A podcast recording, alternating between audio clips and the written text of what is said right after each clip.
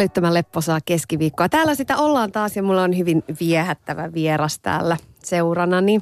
Eläväinen, nauravainen, rempseä, rämäpää ja perfektionisti. Unicefin rauhanlähettiläs, taiteilija, esiintyjä, viihdyttäjä, juontaja. Vuoden 2010 Miss Suomi Viivi Pumpanen. Tervetuloa. Kiitos Tuija. ja moi kaikille kuulijoillekin. Öö, toi oli ehkä niinku kaikkein hellyyttävin ja ihanin esittely, mitä musta on ikinä pidetty. Hyvä. Se johtuu varmaan siitä, että mä oon jotenkin vähän liikuttuneessa tilassa, koska mä näen sut nyt elävänä. Sä oot siis juurikin ylittänyt Atlantin Joo. purjehtien ja siinä sä nyt sitten oot ihka elävänä. Still alive. Joo. Kyllä. Oliko huimareissu? Itsellekin yllätyksenä. Vielä elossa. Joo. No siis oli kyllä ihan huimareissu. Todella suuri kokemus. Todella suuri kokemus. Varmasti loppuelämäksi tarinaa jos toista ja niitä nimenomaan niitä tunteita ja kokemusta. Sä, mä tiedän, että sä et saa kertoa vielä tietenkään ennen kuin kyseinen ohjelma tulee sitten aikanaan tv vitoselta, niin sä et saa siitä juurikaan mitään kertoa. Mutta Juuri kerro, näin. että mullistiko tuo reissu sun maailmaa jollakin tapaa? No varmasti siis monellakin tapaa ehdottomasti mullisti ja anto. Anto siis todella paljon. Ääriolosuhteita tavallaan 247 siinä, niin kyllähän se opettaa. Oli tyttö kovilla. No kyllä varmasti.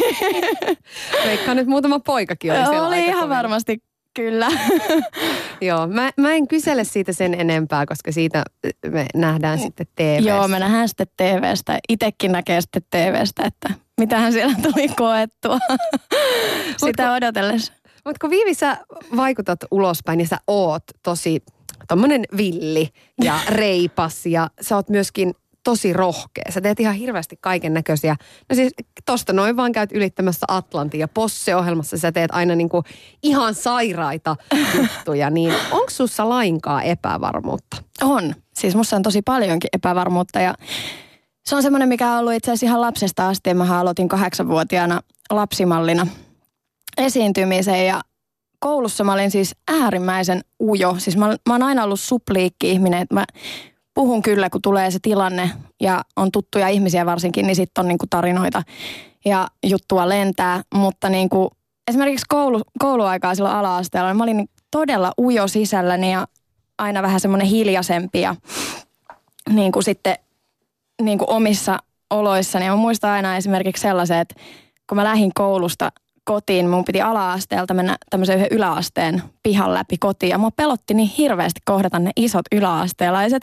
Niin mä kiertelin aina semmoista metsäreittiä, omia ihmepolkuja. Niin mä en ikinä kertonut kellekään, mä en ikinä uskalla kävellä kotiin sieltä niiden ohjeet, kun ne kattoo ja mua jännitti. Ja se oli niinku tosi sellaista, että pikkuviivi niinku oman takin alle meni piiloon ja niinku pelotti ihmisten katseet. Ja, ja niinku sellainen, että musta eli sellainen niinku tosi ujo villi luonnonlapsi, joka tota, sitten sit mä niin, niin kiertelin sieltä mettäteitä ja sitten siellä meni semmoinen aita, että mä en niinku päässyt sieltä, semmoinen verkkoaita, niin mun piti kirjaimellisesti niinku tonkia itselleni semmoinen reitti sieltä aida ali. Ja mä yritin aina työntää mun koulureppuni sieltä eka ja sitten mä ryömin sieltä sieltä aidan ali.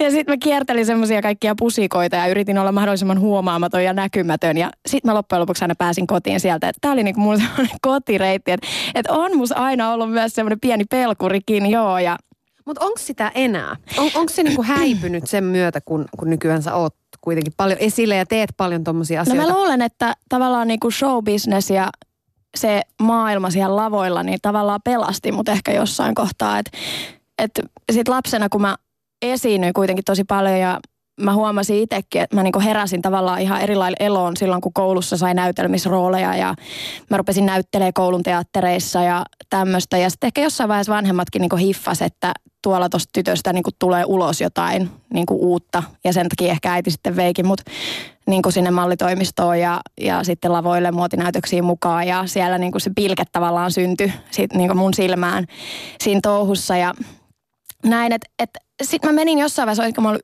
11-12-vuotias, niin tämmöiseen esiintymiskoulutukseen. Että mä menin ihan esiintymiskouluun tämmöisille kursseille. Äiti vei mua Helsinkiin joka viikko iltaisin niille tunneille. Ja, ja tota, siellä sitten niinku tavallaan muut alan konkarit, jotka oli ollut juontajia ja kokeneita esiintyjiä vuosikausia, niin kolui musta ulos sen niin kuin semmoisen pienen esiintyjän silloin ja, ja niin kuin opetti ja, ja sitten taottiin niin kuin tavallaan sitä epävarmuutta pois ja ihan niin kuin semmoisista pienistä kehon eleistä ja kielistä saakka. Esimerkiksi, että jos mun peukalo oli piilotettu nyrkin sisään, niin mulle sanottiin, että mä niin kuin piilotan mun vahvimman sormen tavallaan ja niin kuin sen vahvuuden ja että, että niin kuin tämmöisillä pienillä kehon liikkeillä ja eleillä, että jos mä rentoutan sen kädenkin, niin mä pystyn feikkaamaan tavallaan sen, mua ei jännitä, vaikka mun sisällä mm. olisikin se. Että siihen vaikuttaa niin moni asia. Että tavallaan mut koulittiin ehkä myös peittämään se jännitys niin kuin, tai tunnistamaan itsestäni ne piirteet, mitkä paljastaa sen, että mä olen jännittyneessä tilassa ja ehkä pelkään jotain. Ja sehän on niin kuin, tavallaan esiintyjälle tosi tärkeää osata olla niin kuin, sujut sen tilanteen kanssa ja hallita se tila ja itsensä.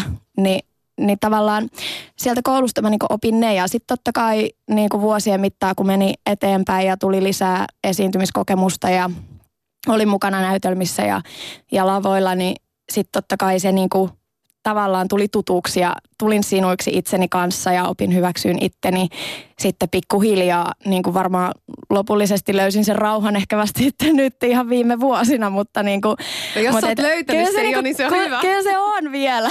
et, et kyllähän mä oon niin kuin, järjettömän epävarma. Ehkä niin kuin ihan lähimmäiset ihmiset hän sen tietää, että, että aina kun on jotain isoja merkittäviä juttuja tullut ja näitä tilanteita eteen, on saanut uusia mahdollisuuksia, niin kyllä mä siellä kotona, ehdottomasti, ja.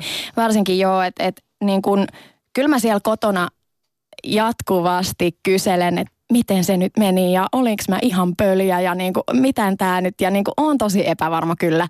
Et, et toki se on niin kuin sit siellä, että mä ehkä uskallan niin kuin näyttää sen just siellä tutussa ja turvallisessa ympäristössä ja, ja niin kuin kuka tahansa ihminen, mutta tota, mutta olen mä kyllä oppinut, oppinut tosi hyvin sitä niin kuin käsitteleenkin ja mitä enemmän sitä tekee, niin se enemmän sen kanssa sujuuksi tuleekin. Että tänä päivänä, kun mä itse pidän esiintymiskoulutusta ja on myös itse valmentamassa samalla lailla niitä junioreita, junioreita ja vähän vanhempiakin, että samassa tilanteessa, missä mä itse olin silloin junnuna siellä kursseilla, niin nyt mä vedän itsekin vastaavia tunteja ja, ja aina paljastan joka ikiselle oppilaalle, jotka jännittää tosi paljon, niin sen, että, että kyllä muakin on jännittänyt ja jännittää edelleen. Mutta että sen kanssa ehkä sitten oppii elää ja ehkä siinä on sitten sekin, että sitten kun sinne lavalle menee ja sitten tavallaan kun se tulee tutuksi ja oppii ne rutiinit, niin sitten myös ne pelastaa. Että, että nykyään sitten onneksi siinä on se, että sitten kun se tilanne tulee siihen eteen ja mennään lavalle ja show must go on, niin sitten se vaan vie mukanaan, että sit mä aina niin kuin unohdan sen jännityksen siinä matkalla. Mutta kyllä se aina ennen on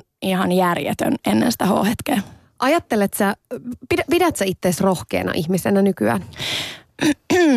No mitä tulee niin kuin haasteisiin ja just näihin tämmöisiin, niin just vaikka tämä purjehdus tai posseen lähtökin alun perin, niin, niin kyllä mä niin kuin oon pohtinut niitä ja jännittänyt niitä ja, ja ihan posse itsessäkin oli mulle niin kuin todella iso juttu, mitä mä jännitin niin kuin todella paljon alkuun, että mitä siitä tulee ja mihin mä itteni laittanut mukaan. Ja ihan samalla lailla Voitolla yöhönkin oli silloin jossain vaiheessa, kun MTVllä tehtiin sitä ohjelmaa ja tanssitähtien kanssa silloin kauan sitten, niin ihan joka ikinen näistä on ollut sellainen, mitä mä oon todella paljon epäillyt. Mutta sitten mä aina niin oon ajatellut asioita ehkä siltä kantilta, että sillä positiivisella energialla, minkä mä haluan niin säilyttää mun elämässä tärkeimpänä tämmöisenä ohjenuorana, niin sitten mä oon ajatellut, että ei vitsi Viivi, että sano aina itselleni, että, että jos et sä tätä tee ja jos sä nyt oikeasti vaan jännität ja epäilet ja meet niinku kuoreesi, että en mä ehkä tässä pärjää ollenkaan ja mitä mullekin käy, niin, niin sit jotenkin mä ajattelin, että ei vitsi, että jäisi niin hirveästi kokematta ja oppimatta ja näkemättä ja tuntematta. Ja, ja sitten tavallaan se kaikki kohtaaminen ja tunteminen ja kokeminen niin painaa niin paljon enemmän kuin se pelko niin mä haluan tarttua siihen. Ja, ja siitä ehkä se rohkeus tulee, siitä ilosta niin kuin saada kokea jotain ihan mieletöntä ja jotain sellaista, että, että ajattelen ennemminkin aina niin, että ei vitsi, että miten rikas mä oon henkisesti, kun mä oon saanut tämän jutun tehdä ja kokea ja nähdä. ja jakaa muiden ihmisten kanssa, niin sitten tavallaan siitä tulee se rohkeus aina hypätä uudestaankin. Niin ja siis sullahan on hyvin spesiaali työ, jonka kautta sä pääset nimenomaan kokemaan ja näkemään kaikenlaisia tosi hienoja ja isoja ja siistejä juttuja. Mutta se, mikä julkisessa työssä on myöskin tietyllä tapaa raskasta, niin on mm. se, että sit kaikki se, mitä sä käyt itse sisälläsi henkilökohtaisessa elämässä, oman pään sisällä Niinpä. läpi, niin, niin mikään se ei saisi niinku kauheasti näkyä Ei ulospäin. saiskaan. Mm, sehän siinä onkin. Että, että tavallaan monet artistithan on tehnyt laulujakin ihan siitä ja ne näkyy sanotuksissakin, että, että laittaa se hymy naamalle vaan ja just mm. tämä show must go onkin niin kuin, että, että tavallaan mikään henkilökohtainen ei saa ikinä pysäyttää sitä. Se on myös aika raskasta pitää Mm. yllä kaiken aikaa, kun sit kuitenkin se oma elämä menee vuoristorataan. Totta ja kai menee ihan niin kuin kellä tahansa. Ja jokaisella ihmisellä on niin kuin päivänsä ja voi olla joskus kipeänäkin ja voi olla mitä tahansa juttuja, mitkä niin kuin siellä saattaa vähän painaa. Mutta, mutta sitten niin kuin jokaisessa työssä on omat vaatimuksensa, että sitten mä yritän tavallaan aina miettiä. Mun isoveli joskus sanoi mulle kauan kauan sitten, kun mä lähdin näihin hommiin ja sitten mä jotain valittelin, että ui kauheata, kun on, että en nyt tiedä, että miten tämä menee ja jotain oli raskasta ja pelotti ja jännitti. Ja sitten sanoi mulle, että itsepähän oot edes valinnut. Tosi kiva tällainen isoveljellinen helpotus. Neuvo. Joo, joo, oikein ihana, kiitti vaan. Hei, millaisia Mutta keinoja? siitä tuli sellainen, niin kuin, että, että no niin, että niin onkin, että, että loppujen lopuksi niin kuin se, mitä mä teen, niin, niin se on se, mistä mä nautin ja mitä on niin kiva tehdä, niin, niin sit kyllä se niin kuin, jokaisessa hommassa on omat hyvät ja huonot puolensa. Että toki tässä se on osa sitä, että pitää sitten kantaa se aina, että piilottaa ne semmoiset pahimmat fiilikset. Millaisia keinoja sulla on siihen ollut? Mä tiedän, että esimerkiksi sun missivuoden aikana, niin oot puhunutkin siitä avoimesti, että, että rupesi ikään kuin menemään vähän liian lujaa, että pää ei mm. pysynyt siinä kaikessa Niin. mukana.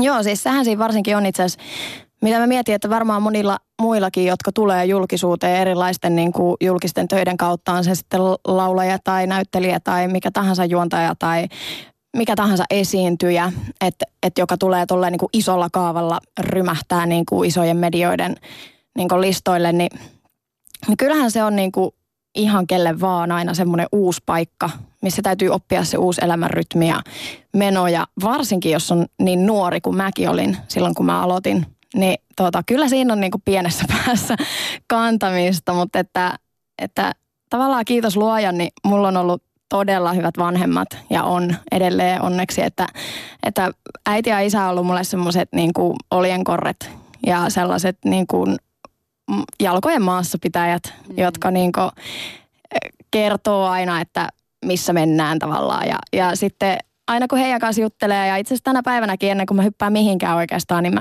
juttelen aika paljon heidän kanssaan ja kyselen, että miten he niin kuin tälleen katsojan silmin niin kuin kokee, että tyttärenä katsoen mua tai sitten ihan vaan esiintyjänä, että miten ne niin kuin kokee tätä hommaa, että onko tämä nyt järkevää? ja niin kuin, että se on hyvä, että elämässä on sellaisia niin kuin pilareita, joihin voi tukeutua ja niin kuin se on se lähipiiri ja totta kai ystävät. Ja sit mä oon kuullut, että sä oot myöskin vähän hihuli. Joo, mä äärimmäinen hihuli. Että sä saat voi, voimaa ja energiaa sellaisista asioista, kuten meditoinnista ja sit sä luotat tosi vahvasti sun vaistoihin ja Joo. jotain, sulla on jotain Luonto. voimahokemiakin ja Joo, on mulla aika paljon kaikenlaisia semmosia ja luonto on niinku ehkä se, mistä se kaikki kumpuaa. Että mä lapsuus, lapsuudessa viettänyt tosi paljon aikaa, mun sukuhan on pohjoisista, tuolta Vaalajärveltä Lapista ja pumpaset sieltä kotosi ja mä oon viettänyt tosi paljon aikaa elämästäni siellä pohjoisissa ja lapsena juossut siellä tukkatakussa paljasjaloin pitkin mettiä ja, ja tota, sieltä ehkä se rakkaus siihen luontoon niin kuin kumpuaa ja eläimiin ja, ja aina ollut lemmikkejä ja, ja tota, semmoiset niin kuin maanläheiset arvot on niin kuin ehkä tullut sieltä ja ne on ollut niin vahvoja tietysti mitä lapsena kokee, niin ne jää varmasti niin kuin ihmisellä kuin ihmisellä sinne sydämeen sit loppuelämäksi, niin ne on kyllä mulle edelleen, että, että mä tavoittelen niitä vieläkin ja, ja tota, sen takia esimerkiksi mulla on koira, Saksanpaimen koira Luna ja sä oot ihan koira-ihminen henkeä ja vereen. Joo, joo. Siis oikeastaan eläinihminen, että ihan eläin kuin eläin, että että kyllä mä rakastuin silloin voitoluyössä niihin käärmeisiinkin, oh. joiden kanssa mä tein sen käärmetanssin silloin, että alkuunhan se pelotti ihan hirveästi, mutta kyllä mä pikkuhiljaa kun niihinkin tutustui niin kuin siihen eläimen toimintaan ja siihen luonteeseen, mikä tämä eläin on, niin pikkuhiljaa rupesi huomata, että vitsi, tämäkin on kiva eläin. et, et eläin kuin eläin toisaalta. Et mä oon tosi tämmöinen, niin kuin, öö, mä rakastan sitä, että säilytetään luonto ja, ja niin kuin ylläpidetään sitä semmoista harmoniaa ja tasapainoa, että, että jotenkin mä ajattelen tosi vahvasti niin, että tuolla luonnossa, siinä alkukantaisessa puhtaudessaan, niin siellä on niin kuin kaikki se, mitä ihminenkin niin kuin tarvitsee.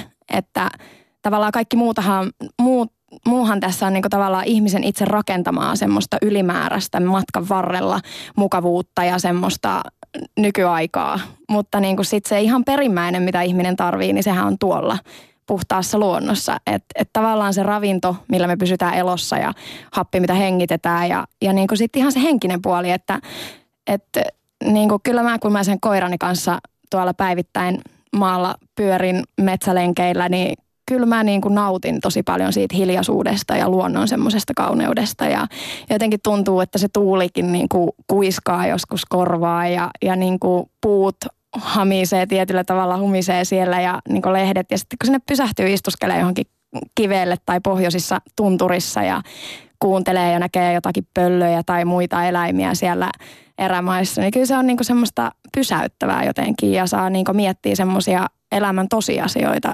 jotenkin. Että se on niin mulle semmoinen, minkä mä haluan pitää tosi lähellä itteeni, että, että mä toivon, että mä en koskaan unohdakaan niitä asioita. Mites toi meditointihomma, vieläkö sä meditoit ja hengittelet ja mitä se, mitä se niinku oikeastaan sulle tarkoittaa? Tämähän on tosi trendikästä nyt. Mäkin niin on, se on illalla, tosi trendikästä nykyään. Joo, mm. mäkin eilen illalla, kun en millään saanut unta, niin mä yritin tehdä niitä meditatiivisia harjoituksia, ei se auttanut ei.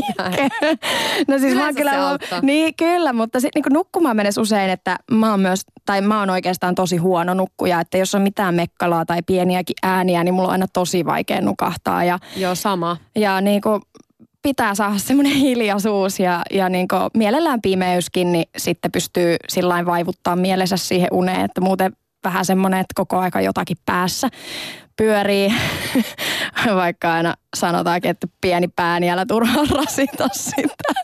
Niin mä just mietin, että aika jännä, että sulla pyörii asioita, ai, vaikka sä oot noin tasainen kuitenkin. Joo, joo. tota, mutta sä teet siis iltaisin siis, nimenomaan niitä? Uh, no ei siis ihan mihin kelloaikaan vaan, että uh, tuolla niinku reissun päällä, kun mä käyn vaeltamassa tai muuta niin kuin maailmalla pyörimässä, niin silloin mä tykkään tosi usein myös meditoida silloin, kun aurinko nousee ihan jossain luonnossa ja ulkotiloissa. Että jotenkin se aamuauringon niin kuin ensimmäiset säteet ja se niin kuin nousu sieltä, niin siitä tulee semmoinen hyvä fiilis ja startti päivään. Ja sitten kun sen aloittaa sillä, että tyhjentää ajatukset ja keskittyy siihen hetkeen ja läsnäoloon ja niin tilanteeseen, niin sitten jotenkin sen jälkeen, kun vaikka puolisen tuntiakin tai 15 minuuttiakin, jos ei nyt ole aikaa niin hirveästi, niin viettää siinä hiljaa omissa ajatuksissa ja menee itteensä, niin tavallaan niin kuin siinä tyhjentäessä sitä päätä, niin sen jälkeen, kun se päivä alkaa, niin on paremmin läsnä ja pystyy havainnoimaan asioita ja jotenkin mä koen sen niin. Ja, ja sitten siitä löytyy tietysti aina semmoinen, että mä usein esimerkiksi meditoidessani pohdiskelen semmoisia asioita, mitä mä arvostan ja mistä mä oon kiitollinen ja mitkä mä koen niin kuin hyvänä ja näin, niin sitten siitä tulee jotenkin semmoinen rauhallinen fiilis, että hei, mulla on kaikki tosi hyvin. Ja sitten kun se on ohi se hetki, sitten on semmoinen, no niin, tästä nyt päivä alkaa. niin kuin, tulee semmoinen, niin että tavallaan se on semmoista mental trainingia ehkä itselleen, että, että pitää se niin kuin vipa yllä. Mutta että tämä meditaatiohan mulla niin kuin alkoi siitä, että mulla oli 2010 tämmöinen life coach mun elämässä puolisen vuotta, Sanna Mämmi. Sanna, jos on kuulolla, niin terveisiä, huipputyyppi. Ja tota, Sanna opetti mut itse asiassa just kuuntelemaan sisintäni ja kohtaamaan pelkoja ja niin kun löytämään sen semmoisen rauhan ja uskalluksen olla puhtaasti ja rohkeasti oma itseni ja sanoa omatkin mielipiteet asioihin, että mitkä käy ja mitkä ei. Ja sanoa ne ääneen. Ja niin kun siellä yksi tärkeimmistä harjoituksista oli tämä meditaatio, että löydettiin aina se rauha. Ja varsinkin silloin, kun kaiken hulinan keskellä näissäkin bisneksissä, mitä mekin tässä touhutaan työksemme, niin aina ollaan useasti niin kuin keskellä kaikkea ja keskellä niin kuin kaiken näköistä ja aina ollaan siellä ja täällä ja, ja, ehitään, vielä, ja ehitään vielä tonnekin. niin, niin tota, kaiken sen niin kuin keskellä tavallaan se hetki, että ty- hiljennyttiin siihen meditaatioon, niin se oli niin kuin ehdottomasti yksi tärkeimpiä asioita, mitä mä koin, että on auttanut mua nyt ihan elämässä ja tällä urallakin. Että, että silloin Sannan kanssa tehtiin niitä meditaatioharjoituksia, hän ohjasi mua alkuun, kunnes mä opin niin kuin itsekin meneen siihen mielentilaan. Ja, ja niin kuin, se oli semmoinen hetki, että mä hiljennyin ja oikeasti rauhoituin. Että niin kuin loppuu se jär, järjetön jatkuva juoksu edes hetkeksi. Ja sitten mä huomasin, että se on kyllä tosi tärkeää ja ja tota, sitten mä halusin säästää sen mun elämässä, että vaikka sitten lopetettiin, että jossain vaiheessa Sanna sanoi, että no hei, että sä pärjäät ihan itsekseen jo, että nyt et ole enää ihan niinku sekaisin, että mihin, mihin suuntaan mennä itseskaan, että, että tota, ei muuta kuin tsemppiä vaan ja näin. Niin sitten sen jälkeen mä säästin sen jotenkin tuossa mun elämän rytmissä. En mä tietenkään joka päivä sitä ehdi tekee, mutta pyrin aina silloin tällöin. Ja samoin mulla jäi sit myös se kiitollisuuspäiväkirja sieltä life coachin Sannan käsistä. Että silloin se alkoi sillä, että kirjoitin aina ylös niin kuin viikkotehtävänä tavallaan asioita, mistä mä oon kiitollinen elämässä. Ne saattoi olla ihan pieniä juttuja.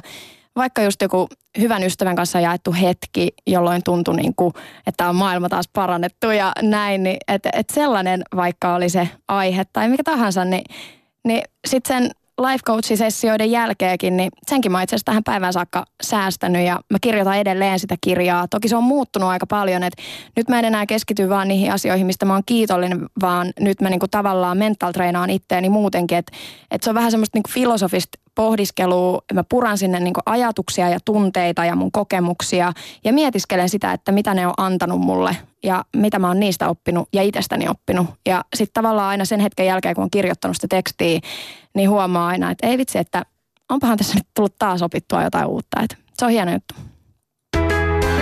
Ylepuheessa Tuija Pehkonen.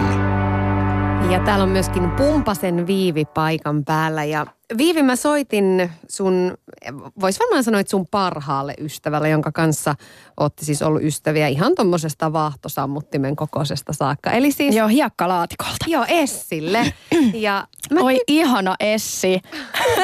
mä kysyin, että, että minkälaisia muistoja löytyy sieltä, ihan jos palataan niin kuin lapsuusvuosiin saakka me ollaan molemmat oltu ihan pienestä pitäen tosi semmoisia voimakkaita persoonia ja temperamenttisia naisia, niin tota, on kyllä ollut välillä lähetty ovet paukkuen sieltä kaverin luolta pois ja sitten ollaan pari päivää oltu, että toi ei ole enää mun kaveri, mutta aina ollaan saatu sovittua, mutta se on se, että kun on välillä on niin suuret näkemyserot, mutta kun on vahva luonto, niin me molemmat ymmärretään toisemme varmaan senkin takia kaikista parhaita.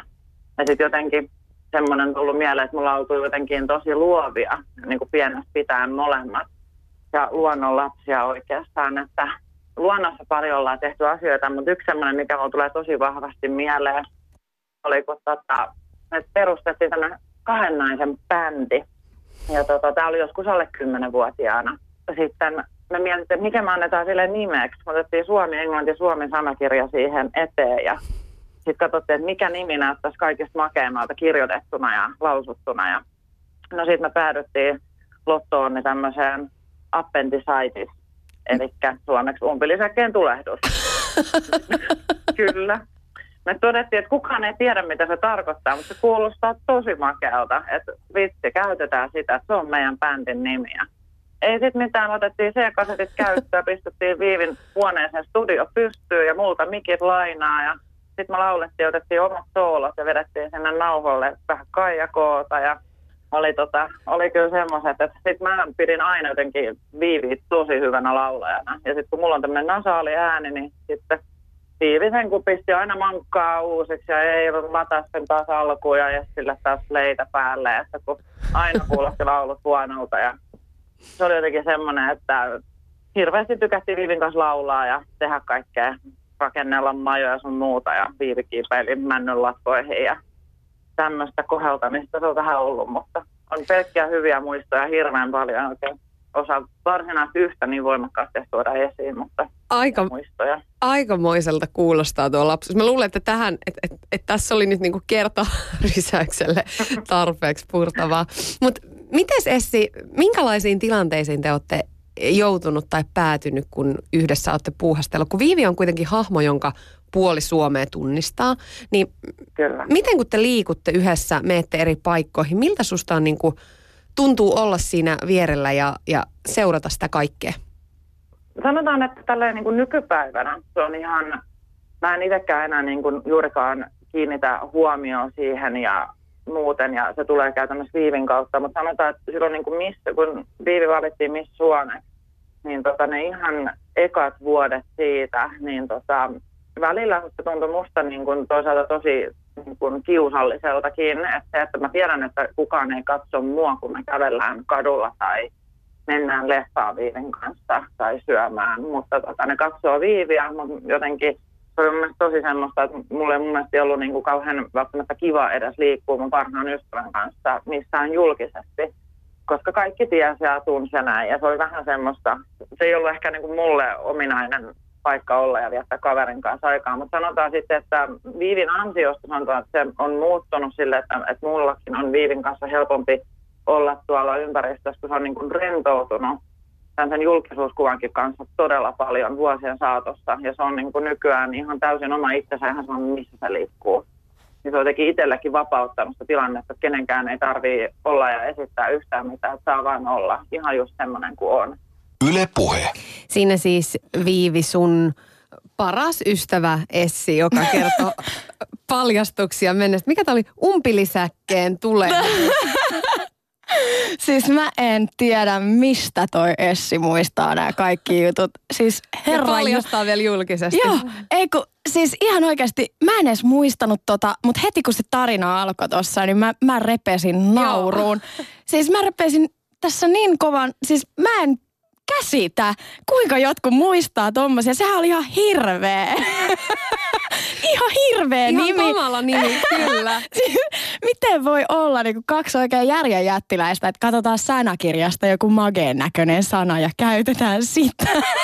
No mutta Viivi, tuossa Essi vähän kertoi, että olette molemmat aika tulisia luonteita Joo. ja tämmöisiä temperamenttisia. niin ollaan. Miten te sovitte teidän riidat? Uh, no siis onneksi, thank God, me ei kyllä Essin kanssa olla ihan hirveästi riidelty sillä niin pahoja riitoja. Niin, että et niin ollaan mekin kyllä käyty niin pari kertaa semmoiset isot vaiheet elämässä läpi, että onhan tässä nyt reippaasti yli 20 vuotta vietetty yhdessä. Niin, että on ollut sellaisia tilanteita, että on mennyt jonkun aikaakin, että ollaan puhuttu uudestaan, että, että on pitänyt niin sulatella asioita tavallaan, että ollaan oltu eri mieltä, että miten nämä hommat on mennyt, tai on käynyt just jotain vastoinkäymisiä. Mutta se, että se on se tosi ystävyys, mikä niinku siellä kantaa ja, ja ne jaetut hetket, mitkä merkitsee niin paljon enemmän kuin joku erimielisyys jostain, että, että se on se, mikä siinä on tavallaan aina kantanut takaisin ja tuonut takaisin. Ja sitten itse asiassa nyt niinku viimeiset kuinkahan monta vuotta jo, niinku vuosi vuosia, vuosia jo niinku vietetty aikamoisessa semmoisessa, mä sanoisin, että niinku ihanassa harmoniassa, mitä mä niin kuin arvostan tosi paljon, että me ollaan löydetty. Ja ehkä se aikuisuus myös, että mm-hmm. sitten kasvettiin vähän, niin sitten rauhoitti meitä muuten niin kuin henkilökohtaisestikin molempia ja opetti meitä niin kuin pitämään ehkä sitä temperamenttia muutenkin elämässä niin kuin aisoissa. Niin kuin useasti ihmiselle käy, kun se kasvaa, niin oppii itseään käsittelee. Ja, ja tota, sitten myös se niin kuin arvostushan, mitä enemmän kokee yhdessä, niin kasvaa toistaan kohtaan joka kerta, joka päivä vuodesta toiseen. Että ehkä se ja tota, se, että ollaan niin kuin jaettu tosiaan niin paljon, niin, niin tavallaan ehkä molemmat meistä näkee sen kaiken ja se, se on niin, kuin niin tuolla sydämessä jossain se kaikki, että, että tavallaan niin kuin, ihan sama mitä sitä olisi. Nykyään meillä on enemmän semmoista ihanaa aika filosofista pohdiskelua. Me, me puhutaan asioista, me nostetaan molemmat juttuja, on se mun tai hänen elämässä tai meidän yhteisissä asioissa ja nostetaan juttuja ja keskustellaan. Ja meillä on niin kuin aivan mahtavia monien tuntien niin kuin ilto, iltamiakin, mitä me vietetään Aikuisten iltoja. juttelemalla. Niin, jopa. Mutta että ollaanhan me aika hömelöitä, että kyllä ne meidän jutut on edelleen vähän höperöitä ja hassujakin, mutta, mutta me niinku puhutaan ihan oikeasti. Ja, ja sit niinku, mun mielestä on ihanaa, että Essi on yksi sellaisia ihmisiä mun elämässä, että kun hän ei ole mukana tässä bisneksessä, mitä mä teen, hän seuraa katsojana kotoota ja kuulijana. Niin mun mielestä on ihan mahtavaa, mulla on semmoinen voimavara, että, että mä voin niinku kysyä häneltä niinku puhtaasti miten hän on kokenut ne asiat sieltä käsi, mitä mä esimerkiksi teen. Ja mä saan häneltä ihan mielettömän hyviä niin kuin perspektiivejä mun asioihin ja mä arvostan niitä mielipiteitä tosi paljon. Ja eikö se ole aika ihanaa, että kaiken tämän härdellin keskellä on myös ihmisiä, joita ei niinku yhtään kiinnosta, että mitä median Just se. tapahtuu. Joo, ja eletään ihan tavallista elämää ja mä rakastankin sitä, että, että mulla on tää mun duuni ja sitten mä oon tuolla studioilla tai oon tuossa maikkarilla tai muualla täällä pyörimässä ja hoida hommia ja sitten studiovalot sammuu ja mä pistän ovenkin ja lähden kotiin, niin mulla on siellä se ihan tavallinen elämä ja kaikki nämä normaalit arkiset ihanat asiat ja nämä vanhat ystävät, joiden kanssa on ollut jo ennenkin näitä hommia ja sitten me jaetaan nämä nyt vaan yhdessä ja niin kuin tehdään, että, että tavallaan mä rakastan sitä, että mulla on se ihan normielämä ja niin kuin, sitten tämä työ on mulle se työ, mitä mä nautin tehdä ja mitä mä tykkään tehdä, mutta sit mun elämä on niin kuin sitä ihan tavallista. Essi tuossa sanoi, että äh, hänen mielestä sä oot rentoutunut vuosien varrella tosi mm. paljon siinä. Sä tietysti tulit julkisuuteen tosi nuorena, mm. 2010. Sä olit silloin seitsemän 21. vuotta nuorempi. Eli just, joo. Et, et, siis aivan tosi nuori, pieni Niin, vielä. siis onhan se nyt niin vielä elämää kokematta ja näin, että, että siis onhan se ihan fakta, että varmasti on niinku nimenomaan se rentoutuminen tullutkin tosi paljon varmaan just siitä, mitä mä tuossa aikaisemminkin puhuin näistä kaikista niin kuin itsensä löytämisestä ja uskalluksesta olla vaan niin kuin just se oma itsensä ja sanoa, mikä mulle käy ja mikä ei, että kun kyseessä on mun elämä. Ja, ja näin, että tavallaan oppii pikkuhiljaa sitä, että miten tämä homma pyörii ja näin, että kyllä se alkuun niin kuin on ollut niin kuin mullekin, niin kuin varmasti monille muillekin justiin nuorille, jotka tuohon hyppää maailmaan mukaan, tähän maailmaan, niin tota, se oli vaikeaa ja siinä oli omat tottumisensa ja se, että miten pääsi siihen kaikkeen sisään, että oppi ymmärtää, miten nämä hommat oikeasti toimii ja miten tämä maailma pyörii näissä bisneksissä. Ja, ja sitten, että ei ole niin vietävissä enää. Ja sitten tavallaan niin se, että, että kun tulee se uskallus vaan olla puhtaasti sitä, mitä on ja mennä kohti niitä omia unelmia, niin, niin sitten tavallaan myös siinä rentoutuu matkan varrella, kun oppii ja kokee, että päivä kerrallaan ja, ja me mentiin eteenpäin ja mä menin eteenpäin ja, ja sitten löytyi niin kuin se oma tie siinä pikkuhiljaa ja mm. oppi niin kuin sen kanssa elään. Niin kyllä se varmasti niin kuin on ollutkin sellainen, mikä on näkynyt tuohon viereen niin kuin näille ystäville, jotka sen on niin kuin siinä kokenut mukana, että varmasti kokenut. Sehän on ollut sulle aika pitkä tie, jos, jos miettii, että miten sä missiksi päädyit. Niin sä oot jo ihan pienenä, kahdeksanvuotiaana tyttönä sanonut, että okei, että, että sä haluat missiksi. Ja Tikkurilan Anttilan muotinäytökseen äiti on aikanaan vienyt ja sieltä se kaikki on lähtenyt. Lola Odusoga on kuulemma Joo. hurmannut sua. Joo, siis tämä olikin nimenomaan sillä, mä halusin aina olla, mä halusin olla näyttelijä ja mä halusin olla niin esiintyjä ja mä halusin silloin lavoilla työskennellä ja tehdä mallintöitä ja sinne mä niin kuin lähin. Halusit sä olla julkis? Ei, se ei ollut se juttu, vaan niin kuin se työ. Et mä, mä halusin tehdä niin, mä rakastuin koulussa niihin, kun me tehtiin niitä kaikkia musikaaleja. Mä rakastin sitä niin kuin luovaa semmoista itsensä ilmaisua ja, ja niin kuin niitä teatteriesiintymisiä ja tanssia ja niin kuin sitä, että tehdään omalla keholla jotain ja tuotetaan tavallaan tunteita ja elämyksiä ja niitä fiiliksiä. Ja musta ne oli aivan ihania niin kuin, ja, ja se vei niin kuin mukanaan. Ja sitten samalla lailla silloin, kun mä menin juniorina sitten näihin mallimaailmahommiin, niin musta oli aivan ihanaa päästä niin kuin näyttelee niissä kuvauksissa erilaisia fiiliksiä ja niin kuin luomaan juttuja ja niin kuin tilanteita. Ja, ja sitten siellä lavalla oli tosi kiva vetää ja niin kuin se lähti tavallaan sieltä. Ja sitten silloin kerran tosiaan Lola oli siellä juontamassa yhtä tapahtumaa, missä mä olin lapsimallina esiintymässä catwalkilla ja sitten mä katsoin sitä, että juman suikka, on kaunis nainen ja onpa upea, että kun se puhuu niin rempseesti ja räiskyvästi naureskeli ja touhusi. Silloin mä sanoin meidän äitille, että ei vitsi äiti, mäkin haluan olla tollanen. Ja mä en edes niinku tiennyt, että Lola oli mikään missi.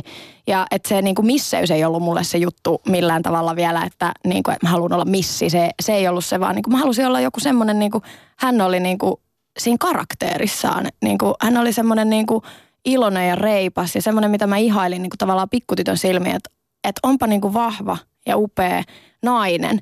Ja, ja sit mä sanoin äitille, että mä haluan olla tommonen. Musta tulee joskus tommonen kanssa. Ja niinku, sitä äitille, että ajaa, että tiedätkö mitä, mikä toi Lola niinku on? Sitten mä, en mä tiedä. Lola on Miss. Sitten mä ajaa, no musta tulee sitten varmaan Miss Suomi. ja siitä lähti niinku tavallaan se. Mutta sä oot ollut tosi pienestä saakka hyvin päämäärätietoinen ja tavoitteellinen ja voisi sanoa, että et jopa niinku perfektionisti. Mm. Lukiossakin sun keskiarvo hipo kymppiä ja sit, sit jos, jos niinku katsoo sun uraa, niin se näyttää, että niinku menestys seuraa menestystä. Niin huomaat sä ikinä itse sellaista piirrettä, että sä ikään kuin vaadit liikaa. Että Joo. Vitsi, että voisi päästää itsensä vähän helpommalla. Joo, toi on itse asiassa mitä mä harjoittelen edelleen. Et to, toi hyvä, on niinku yksi hyvä. näitä asioita, mitä mä treenaan ihan koko aika. et mä, mä annan niinku itselleni enempi siimaa ja sitten mä harjoittelen sitä, että et mä yritän oikeasti hirveän paljon kuulla sen kaiken, että kun joku sanoo, että sä vedit hyvin. Ja niin kuin se on se, mitä mä haluan niin kuin keskittyä, että mä myös kuulisin sen ja niin kuin ymmärtäisin sen niin kuin oikeasti takoa tähän omaan talloon, kalloon, että, niin kuin, että ihan hyvin menee. Ja, ja niin kuin se, että, että tavallaan niin kuin, ö, mä oon aina ajatellut niin kuin sillä että pitää hirveästi tehdä ja antaa kaikkensa ja, ja niin kuin puskee, että niin kuin tavallaan antaa niin kuin koko sydän siihen, mihin hyppää. Niin silloin sitä voi niin kuin toivoakin, että pärjää. Mutta mun isä on sanonut mulle tosi fiksusti. Mun isällä on paljon semmoisia fiksuja elämänlausahuksia, mitä se mulle heittelee. Ja se on aina sanonut mulle, että kuule Viivi, että kun sä vaan annat kaikkesi ja teet parhaas, niin se riittää. Et niinku ihan sama kuin pitkälle se sitten vie, mutta se, että kun sä oot tehnyt parhaas, niin kukaan ei voi vaatia sua tekemään enempää, kuin se oli kaikki, mitä sä pystyit antaa. Ja sit sä voit ainakin olla itse tyytyväinen siihen, että vitsi, katsoo silmiin, että oikeasti mä annoin kaikkeni. Ja niin kuin, sitten olla siihen iloinen, että niin kuin, mihin itse pystyy niin kuin henkilökohtaisessa mittakaavassa. Ja tavallaan se on semmoinen, mitä mä rupesin silloin tanssitähtien kanssa kauden aikana pohdiskelee ja ja sitten viime vuonna tai vuosi sitten tuossa Voitolla yössä ja nyt näissä kaikissa muissa haasteissa, mitä on tullut teatterimaailmassakin uusia erilaisia haasteita, niin tota, mä oon miettinyt sitä, että hei, mä annan vaan kaikkeni, mä annan koko sielu ja sydämen tähän, mitä mä teen, koska mä rakastan sitä, mitä mä teen, niin se on sen arvosta. Ni, niin sitten tavallaan niin kun kaikki, mitä siitä syntyy, niin että vaikka se ei aina voikaan olla mitään, että olipa tosi hyvä, ei tietenkään, mutta niin kuin se, että mä voin ainakin katsoa taaksepäin niin, että, että mä oikeasti teen kaikkeni. Ja sit mun ei tarvi katua sitä, että olisin voinut tehdä vähän paremmin. Niin tavallaan on siinä se perfektionismi, mutta, niin kuin, mutta just tavallaan se, että, että mä yritän ajatella niin kuin positiivis, positiivisuutta siinäkin, että jos mä ajattelen niin kuin hyvää, niin sit mä uskon, että se kantaa. No, jos miettii yhtä sellaista isoa juttua, mihin, tai tosi isoa juttua, mihin sä oot päässyt mukaan ja, ja tekemään sitä yhtenä tiimiläisenä, niin tietysti Posse, mm, joka tuli viime syksynä. Se oli tosi tosi iso juttu.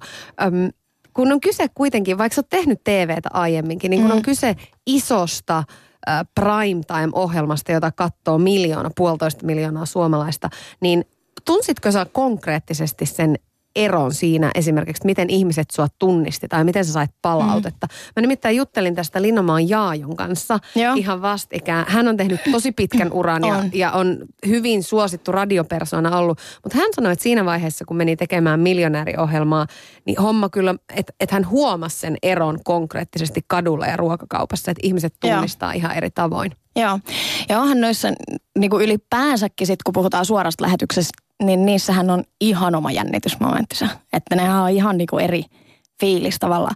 Mulla oli onni siinä, että kun mä lähdin Posseen mukaan, niin mä olin tehnyt tosi monta suoraa lähetystä. Että oli se Tanssitähtien kanssa, voit olla yöhön kymmenen jaksoa per ohjelma ja, ja sitten lukuisia muita, niin kuin Saturday Night Livekin silloin aiemmin keväällä, missä kävin myös näyttelemässä. Ja, ja tota, sitten oli se teatteri kanssa, että, että mä oon näytellyt teatterissa James myös, niin, Dean musikaalissa. Joo, ja itse asiassa ensi kesänä myös Turussa, että tervetuloa vaan Samppalinaan myös kattelemaan. Siellä on tulossa kivaa musiikkikomedia by the way.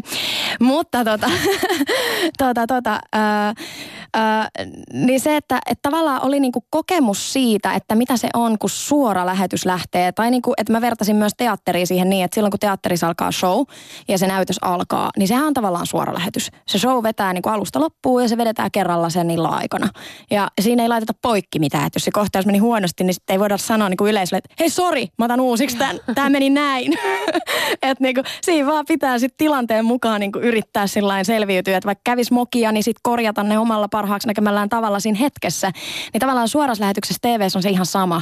Että jos menee joku ihan möhläksi, niin sille ei voi minkään sitä vaan jatketaan vaan eteenpäin. eteenpäin. Just Vähän näin. niin kuin radiolähetyksessä Vähän niin kuin tämä. Joo, just näin. Et, et, tota, niin, niin, tavallaan, että oli niin paljon tommosesta niin kuin kokemusta, niin se henkilökohtainen niin kuin shokki siitä paineen määrästä ei niin kuin tavallaan ollut niin suuri. Mutta just tämä näkemys siitä, että, että miten se on niin kuin vaikuttanut siihen, niin kuin, että miten on vaikka tullut tunnistetuksi kaduilla tai just tämä, mistä mainitsit tuossa, että tuolla kaupoissa tai muualla, niin toki se niin kuin on siihen varmasti vaikuttanut. Mun mielestä ihana puoli siinä on ollut taas se, mä oon huomannut se jotenkin niin kuin tosi semmoisena kauniina, kauniina asiana tavallaan, miten se nyt voisi sanoa, mutta että ton niin Possen lähetysten jälkeen ja sen kaudenkin aikana, niin enemmän alkoi tulee semmoisia tosi sympaattisia kohtaamisia, niin kuin tämmöisiä, on niitä aina ollut, mutta niin kuin vielä enemmän semmoista, niin kuin, mikä sai tavallaan mun sydämen aina sykähtää, että niin kuin saattoi jotain nuoria lapsia,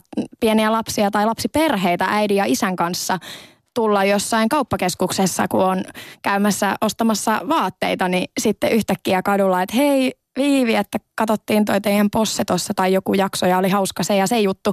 Niin ne on niinku ne palautteet on niitä ihania, mitä on kiva kuulla, että saa niinku suoraan, koska näille ihmisillehän me sitä viihdettä tehdään ja näille ihmisille me niitä kaikkia niinku tunnetiloja ja arjen niinku vapautumista luodaan siellä. Ni, niin se, että ihmiset on uskaltanut, että jotenkin tavallaan mä oon kokenut sen, että possen kautta ö, ihmiset on saanut mut helpommin lähestyttäväksi ehkä. Että niin kuin se on ollut semmoinen ihana huomata. Että, et, ja, ja sitten tulee semmoisia ihania, että jonkun isä tai äiti tulee, että, että joo, me koko perheen voimin katsotaan teidän lähetys aina ja tallennetaan ja katsotaan sitten koko perheen kanssa, lasten kanssa yhdessä. Niin jotenkin ne on ollut semmoisia just niitä, mitkä saa mun sydämen sillä lämpeä ja sykähtää, että että vitsi ihanaa, että me ollaan pystytty tehdä jotain, mikä yhdistää jotain perhettä. Ja joku perhe pystyy lapsineen, vaimoineen, miehineen niin kuin yhdistyyn hetkeksi olla yhdessä ja katsoa ja pitää hauskaa sen meidän jutun kanssa. Niin tavallaan se on niin kuin mun mielestä tosi koskettavaa, että, että ihmiset saa oikeasti jotain ehkä tuommoista ihan sisältöäkin, niin kuin erilaista kivaa tekemistä yhdessä. Ja me ollaan voitu auttaa siinä. Niin se on niin kuin musta aivan ihanaa kuulla. Miten sitten kielteinen palaute? Meet sä esimerkiksi suoran lähetyksen jälkeen tsekkaamaan vaikka Twitteristä tai, tai niin kuin, m- miten sä suhtaudut No itse asiassa mä oon muutenkin niin kuin todella huono somen kanssa. Et mä ehkä maailman surkein päivittää mitään ja niinku tsekkaan viestejä ja kaikkea. Mä yritän ihan hirveästi ja, ja, ja niinku, kyllä mä vastailen ihmisille. Ja musta on niinku tosi kiva, että, että mullahan on inboxit myös, mihin voisit tuolla fanisivuilla Fasessa ja muualla niinku laittaa viestiä. Ja, ja mä usein niinku, mä oikeasti luen niitä ja mä vastaankin ihmisille, että, että varsinkin jos joku on jakanut mulle jotain niinku syvällisesti oikeasti ajatuksia, niin kyllä mä niin kuin koen, että se on tosi hienoa, että joku käyttää aikaansa siihen, että laittaa mulle sitä viestiä. Mm. Niin kyllä ehdottomasti niin kuin mun mielestä se on jopa vastauksen arvoinen juttu ja niin kuin ansaitsee sen se hetki myös takaisinpäin.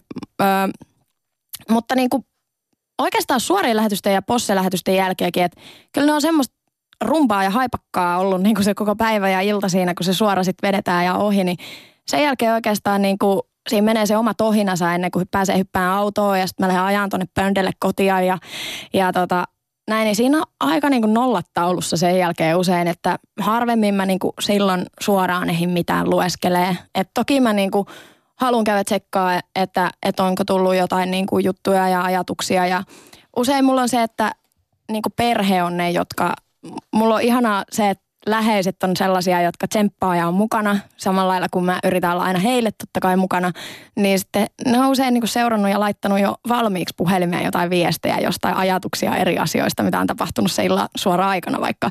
Niin sitten mä pääsen niistä suoraan näkeen sen. Ja, ja sitten taas niin kuin... Se riittää. No kyllä sekin riittää, mutta kyllä mä käyn niin kuin katsomassa sit myöhemmin ne kaikki muutkin, mutta että kaikkein paras mun mielestä on aina se, että mä haluan antaa hirveästi niille seuraajille aikaa ja sit niille faneille, jotka käyttää aikaa niin kuin muhun ja jotka tulee paikan päälle, niin mun mielestä jokainen heistä ansaitsee myös sen hetken multa kiitoksena, että, että toki heitä vartenhan sitä kaikkea tehdään ja niin kuin, että et meillähän on studiolla aina niin suoran lähetyksen jälkeen hetki, että me mennään ottaa niitä yhteiskuvia ja antaa nimmaria ja juttelee katsojien kanssa, jotka on tullut studioon paikalle. Ja ne on niinku semmoisia, mitä mä koen, että on tosi tärkeitä hetkiä ottaa huomioon. Ne ihmiset, jotka on tullut paikan päälle. Ja mä aina yritän, niinku, mä en itse asiassa käy edes vaihtamassa vaatteita suoran jälkeen, että on mä sitten ollut kermavaahossa tai missä tahansa, niin aina Instagramista löytynyt hauskoja kuvia jollain junioreilla, kun mä oon siellä jota, mitä tahansa niinku velliä tai kermaa päällä. Niin aina on jotain. Aina jotain, mutta tota, mutta et mä jään aina niinku siltä suoralta, että toki siinä joku pyyhe saattaa olla kädessä, että saa paimat pois, mitä nyt on sattunut niinku suoran lopussa, mutta tota, mutta tota, että jäädään niinku juttelemaan ihmisten kanssa. Ja ne on niitä hetkiä, missä saa sen ensimmäisen palautteen tietenkin. Että kun ihmiset on vielä fiiliksissä siitä suoran lähetyksen niinku hypestä ja flowsta, mikä siellä studiossa on ollut. Ja, ja niinku ne sitten tulee heti siinä antamaan suoraan sen palautteen kasvotusten, että, että miten joku juttu meni ja oli hauska tai mistä he tykkäsivät ja näin. Niin sit ne on niitä semmoisia ihan niinku kasvotusten saataviin. Niin ne on mun mielestä tosi hienoja hetkiä. Sä oot vuosien varrella varmasti tietyllä tapaa niin kuin tottunut tähän kaikkeen hässäkkään ja siihen, että ympärillä pyörii ihmisiä ja, ja media on kiinnostunut ja halu haastatteluita ja näin. Onko sun omat rajat siirtynyt vuosien varrella esimerkiksi median suhteen? Joskus misseyden alkuaikoina sä oot tehnyt aika henkilökohtaisiakin juttuja mm. esimerkiksi silloisen poikaystävän kanssa. Mm. Tekisit sä enää näin? En, en missään nimessä. Ja sitten se onkin ollut justiinsa niitä juttuja, että, että mitä tavallaan ei vaan niinku tajunnut. Ja mm. niin kuin tavallaan se nuoruus ja jopa niin kuin hölmöys, sinisilmäisyys niin kuin kaikkea, että, että on vaan niin kuin mennyt eteenpäin. Että niin kuin tavallaan kyllähän se niin kuin elämä opettaa ja, ja niin kuin ja sitten ennen kaikkea just se, että sitten kun mulla tuli se, että mä uskalsin sanoa asioihin, että heitä on mun elämä ja mun, mun niin kuin juttu, että ei kukaan ulkopuolinen niin kuin pääse vaikuttaa siihen, että se on mun päätettävissä, että mitä on. Niin siitä lähtien niin kuin kun mä sen tein sen päätöksen, että, että kukaan muu ei voi tietenkään mun elämää sanella eikä niin tehdä niitä juttuja ja päätöksiä mun puolesta, niin siitä lähtien niin kuin, mulla on ollut aika selkeä toi linja, että, että on asioita, mitkä mä koen, että on niin arvokkaita, että ne pitää olla mun omia aarteita ja niin kuin puhutaan vaikka parisuhteet tai perheelämä, niin toki niin kuin saatan puhua veljestä ja äidistä ja isästä jotain ja niin kuin lähimmäisistä jotain niin kuin ohimenne, mutta mutta niin sillä että se on jotain niin arvokasta se, niin kuin se niin kuin ihan läheisyys, henkilökohtainen kotielämä. Se on niin kuin se tavallaan oma linnotus, mihin voi mennä se elämä siellä, niin kuin se henkilökohtainen paikka, niin tavallaan jotenkin mä haluan sitä niin kuin suojellakin ja sit myös niitä jokaista ihmistä siinä, että että ne ei kaikki välttämättä niin kuin halua tuohon rumpaan tai ne ei välttämättä halua julkisuutta millään tasolla. Ne on niin kuin täysin niin kuin onnellisia omassa elämässään, niin ei tarvitse sotkea niin kuin mun juttuihin. että, että, että tota, mä haluan arvostaa niitä muita ihmisiä ja myös suojella heitä ja näitä lähimmäisiä sillä, että mä en myöskään vedä niitä siihen. Ja, ja sitten niin kuin, tota, sit se on myös mulle semmoista henkisesti tosi niin kuin tasapainosta. Että mulla on se selkeä, että, että kaikki mikä liittyy mun työhön ja siihen mitä mä teen ja on niin julkista sillä linjalla, niin se on niin totta kai sitä, mistä aina keskustellaan ja voidaan puhua ihan vapaasti ja avoimesti ja rehellisesti ja omana ittenään, mutta niin kuin, sitten justiinsa se tavallaan, mitä siellä kun mä menen kotiin ja paan se oven kiinni, mitä siellä sisällä on. Et toki siitä lunasta tulee paljon puhuttua ja näin, mutta ja niistä harrastuksista totta kai, niin kuin se, että että muuten niin mun mielestä jokainen ihminen ansaitsee sen palan yksityisyyttä ja jokainen ihminen ansaitsee sen palan sitä harmoniaa, rauhaa, hiljaisuutta, semmoista, että siihen ei niin kuin tarvi liittää enää ketään muita. Että tavallaan niin kuin arvostetaan omia naapureita tuolla normielämässäkin, että ei sitä nyt kaikkia heidän juttuja saa niin kuin udella eikä kuulukaan, että joka ihmisellä on niin kuin oikeus omiin asioihin. Ylepuheessa Tuija Pehkonen. Ja Viivi Pumpanen täällä myöskin paikan päällä. Hauskaa muuten, että Viivi sanoin sulle ennen tätä lähetystä, just ennen kuin mentiin suoraan lähetykseen, niin sanoin, että hei, meillä on tunti aikaa, että saat sitten ihan puhua. Joo. Ja sä kyllä puhut. Teen työtä käskettyä. Sä olet ihana puhelias. No mutta sä oot harrastanut suunnilleen vuoden taekwondo. Joo. Joo. Mä tiedän, että siitä on tullut tosi tärkeä juttu ja henkireikä sulle. Ja mä soitin itse asiassa itselle sun taekwondo-kaverille, eli Ritulle. Joo. Ja kyselin, että, että minkälainen oikein oli se asetelma ja se tilanne, kun sun veli Ville, niin hän on tosiaan tämän ryhmän valmentaja. Ja Joo, yksi niistä. Joo, ja yhtäkkiä sitten sinne treeneihin pamahtaakin valmentajan julkisisko, niin miten se oikein meni? No sehän vaan putkahti sinne ja me katsottiin, että aha, nyt se Viivi on sitten täällä, että voi miten jännää. Ja ensin tietysti vähän ajateltiin, että no mitäköhän tuosta mahtaa tulla, mutta sehän osoittautui ihan älyttömän hyväksi tyypiksi ja on niin kuin hirmu reipas. Se tulee aina kädestä pitäen tervehtiä kaikki, ketä se ei ole ennen nähnyt ja kertoo, että moi, mä oon Viivi. Se ei ole mikään diiva sille, että kai nyt kaikki tietää, kuka mä oon, vaan tosiaankin sille, että mä oon vaan Viivi ja sillä siisti. Ja siitä se sitten lähti ja sillä kun Villehän tämä hänen veljensä, niin se on niin kuin oikeasti meidän perheessä ainakin, niin se on ihan jumalasta seuraava, se on niin älyttömän hyvä valmentaja, että sitten niin Viivi on niin kuin vaan Villen pikkusisko oikeastaan, että ei sillä sen kummempaa statusta siinä mielessä ole. No, miten sitten taekwondo-treeneissä, kun okei, se on tietysti fyysinen laji, mutta siellä vaaditaan myös henkistä kanttia. Ja kun miettii Viiviä, niin hän on tämmöinen aikamoinen väkkärä. Niin minkälainen sitten on se treeniviivi? Miten se eroaa vaikka siitä viivistä, jonka kanssa käydään kahvilla tai joka me nähdään telkkarissa? No kyllähän se aika monen väkkärä sielläkin on, mutta kyllä se hirveän hyvin oikeasti kuuntelee, miten pitää tehdä ja se oppii tosi nopeasti, että välillä se oikeasti ottaa ihan päähän, kun se oppii muutamasta kerrasta jonkun vaikean potkun, mitä me on siellä niin kuin puolitoista vuotta hinkattu ja aina menee vähän väärin, viivi vetää se kolmannella kerralla se ole oikein, niin tota, että se on tosi hyvä oppimaan näin ja sitten kun on vapaampi hetki siinä, niin kauheasti hekotellaan ja naureskellaan ja vedetään kaulasta ja tehdään kaikkia juttuja siellä, että hyvin semmoinen monipuolinen tapaus. Että telkkarissa se näyttää välillä suorastaan niin kuin asialliselta, mutta...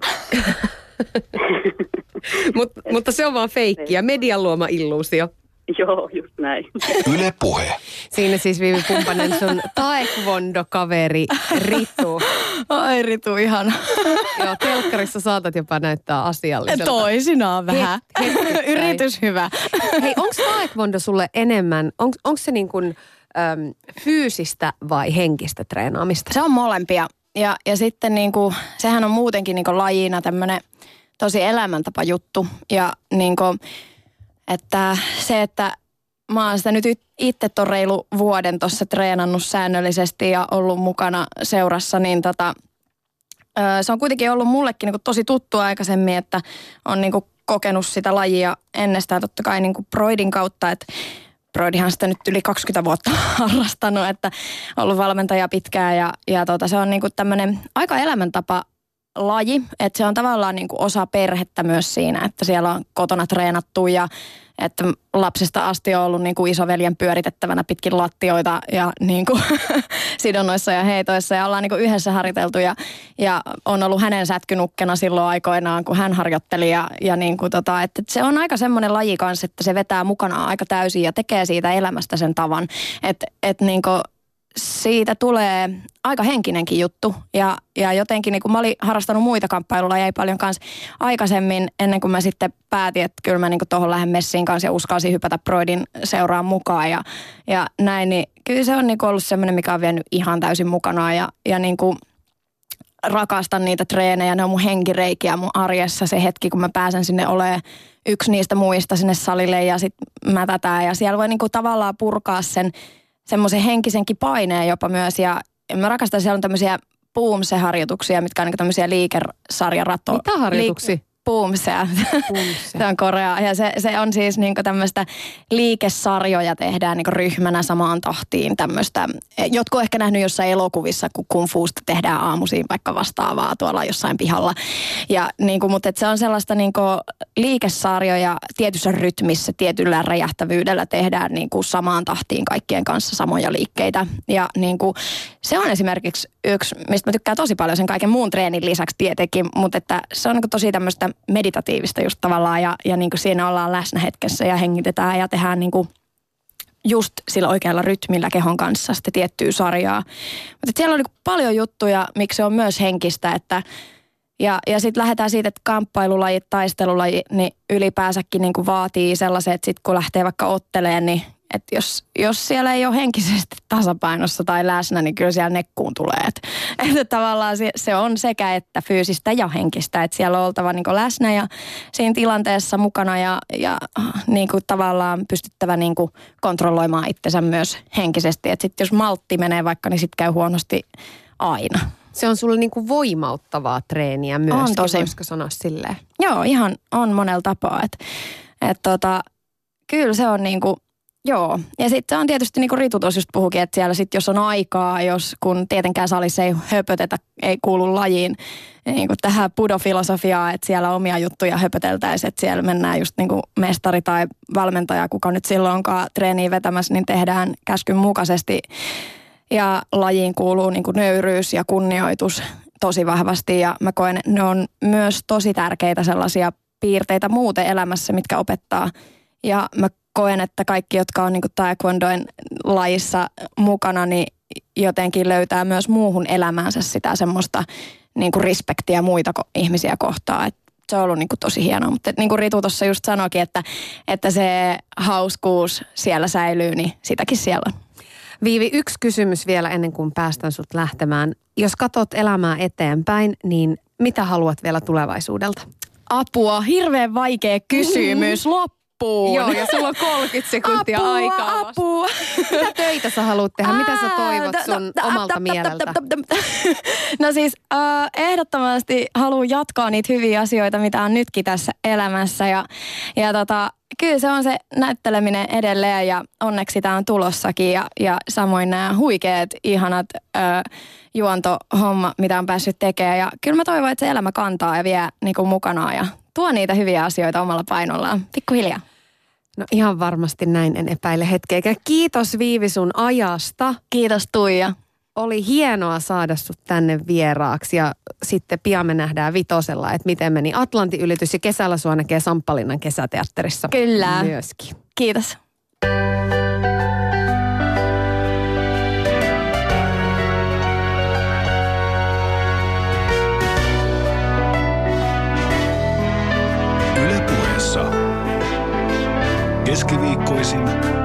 kello yksi.